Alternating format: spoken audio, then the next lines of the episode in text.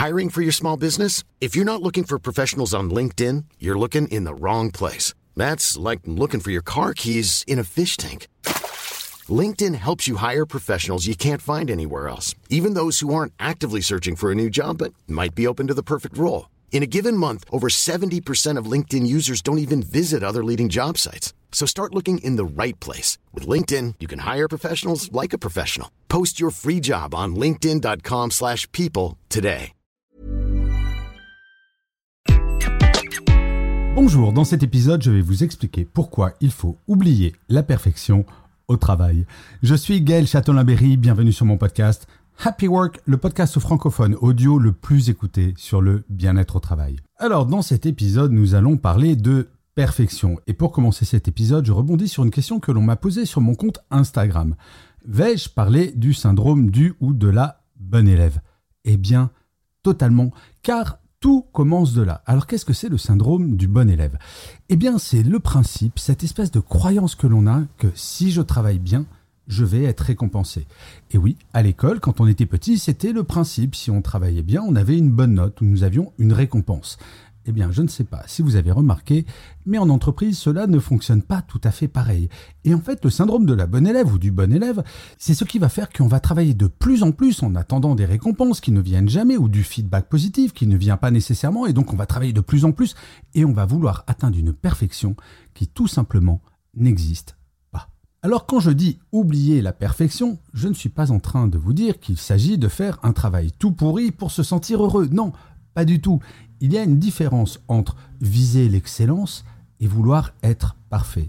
La perfection n'est pas de ce monde. Alors pourquoi cette volonté de perfection est dangereuse et pourquoi le syndrome du ou de la bonne élève est quelque chose qui fait mal? Eh bien pour plusieurs raisons. La première, c'est que cela génère un stress permanent.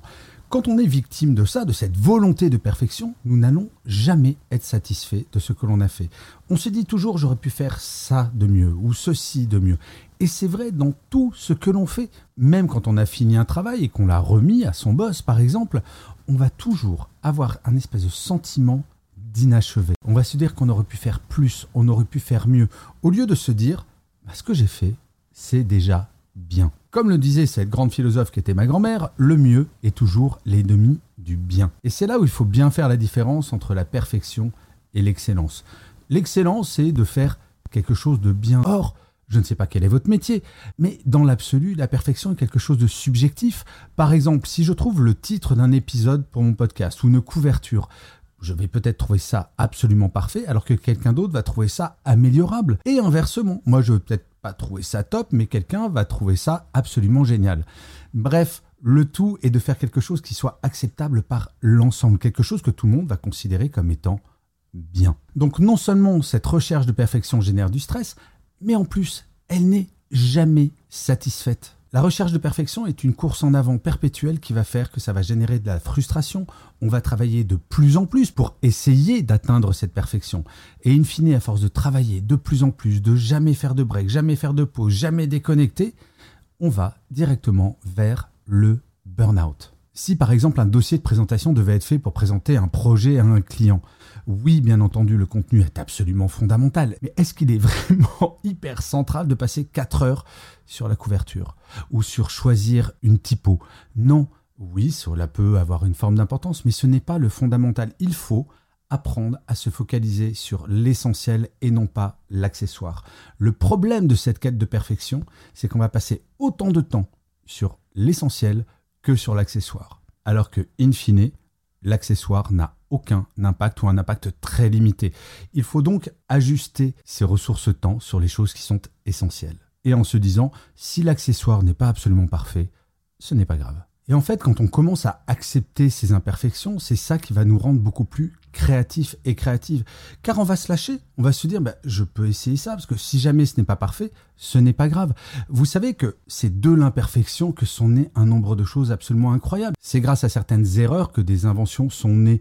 Je pense au micro-ondes, je pense à l'imprimante jet je pense à plein de choses comme ça. Ne pas être parfait, ce n'est pas grave, voire cela peut servir nos intérêts. Et en premier, comme je disais tout à l'heure, la réduction du stress. Mais la chose très paradoxale, c'est quand on commence à accepter d'être imparfait, on va potentiellement aller plus loin en termes de créativité. Alors très concrètement, comment est-ce que vous pouvez faire? Eh bien, généralement, les gens qui sont en quête perpétuelle de perfection, en tout cas la perfection telle que eux l'aperçoivent, ce sont des gens qui n'ont pas assez de feedback positif ou négatif. Eh bien, le meilleur moyen de se débarrasser de ceci, de cette quête de la perfection, du syndrome du ou de la bonne élève, c'est d'aller solliciter du feedback. Si vous n'osez pas aller solliciter du feedback de la part de vos managers, demandez à vos collègues, demandez à quelqu'un que vous reconnaissez comme étant un bon ou une bonne professionnelle et demandez-lui qu'est-ce que tu penses de ça? Est-ce que selon toi c'est bien ou est-ce que c'est améliorable ou est-ce que c'est nul? Et en sollicitant du feedback, vous allez voir que le regard des gens autour de vous et peut-être de votre manager est nettement moins exigeant et dur que votre propre regard sur votre travail. Trop souvent, nous avons tendance à nous flageller avec des orties fraîches et à considérer que ce que l'on fait, bah, c'est pas top. Et cela fait partie de notre culture, mis à part quelques énormes prétentieux ou prétentieuses qui, quoi qu'ils fassent, trouvent ça absolument génialissime. Généralement, on regarde ce que l'on fait avec de la modestie et parfois beaucoup trop de modestie. D'où l'importance d'aller solliciter ce feedback et en étant très honnête en disant voilà, j'aimerais que tu me dises ce que tu en penses en bien, en moins bien, qu'est-ce que je pourrais faire de mieux, est-ce qu'il faut que je fasse mieux ou est-ce que ça te va comme ça? À partir du moment où vous sollicitez du feedback et que par exemple votre hiérarchie vous dit mais c'est très bien, vous n'avez aucune obligation à aller au-delà. Et je crois que c'est cela, accepter nos imperfections, c'est accepter nos limites, accepter que parfois ça ne sert à rien, littéralement à rien, de faire mieux. Dans nos journées de travail, nous avons un temps limité et il faut donc essayer d'optimiser ce temps. Est-ce que cela vaut vraiment le coup de passer 50% de votre temps à améliorer quelque chose qui n'aura un impact que sur 5% d'un dossier?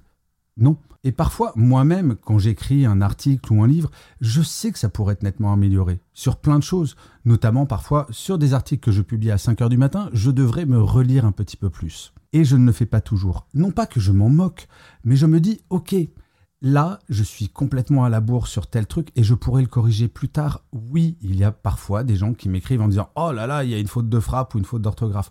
Je sais que ce n'est pas bien dans l'absolu. Mais est-ce que cela va changer la face du monde?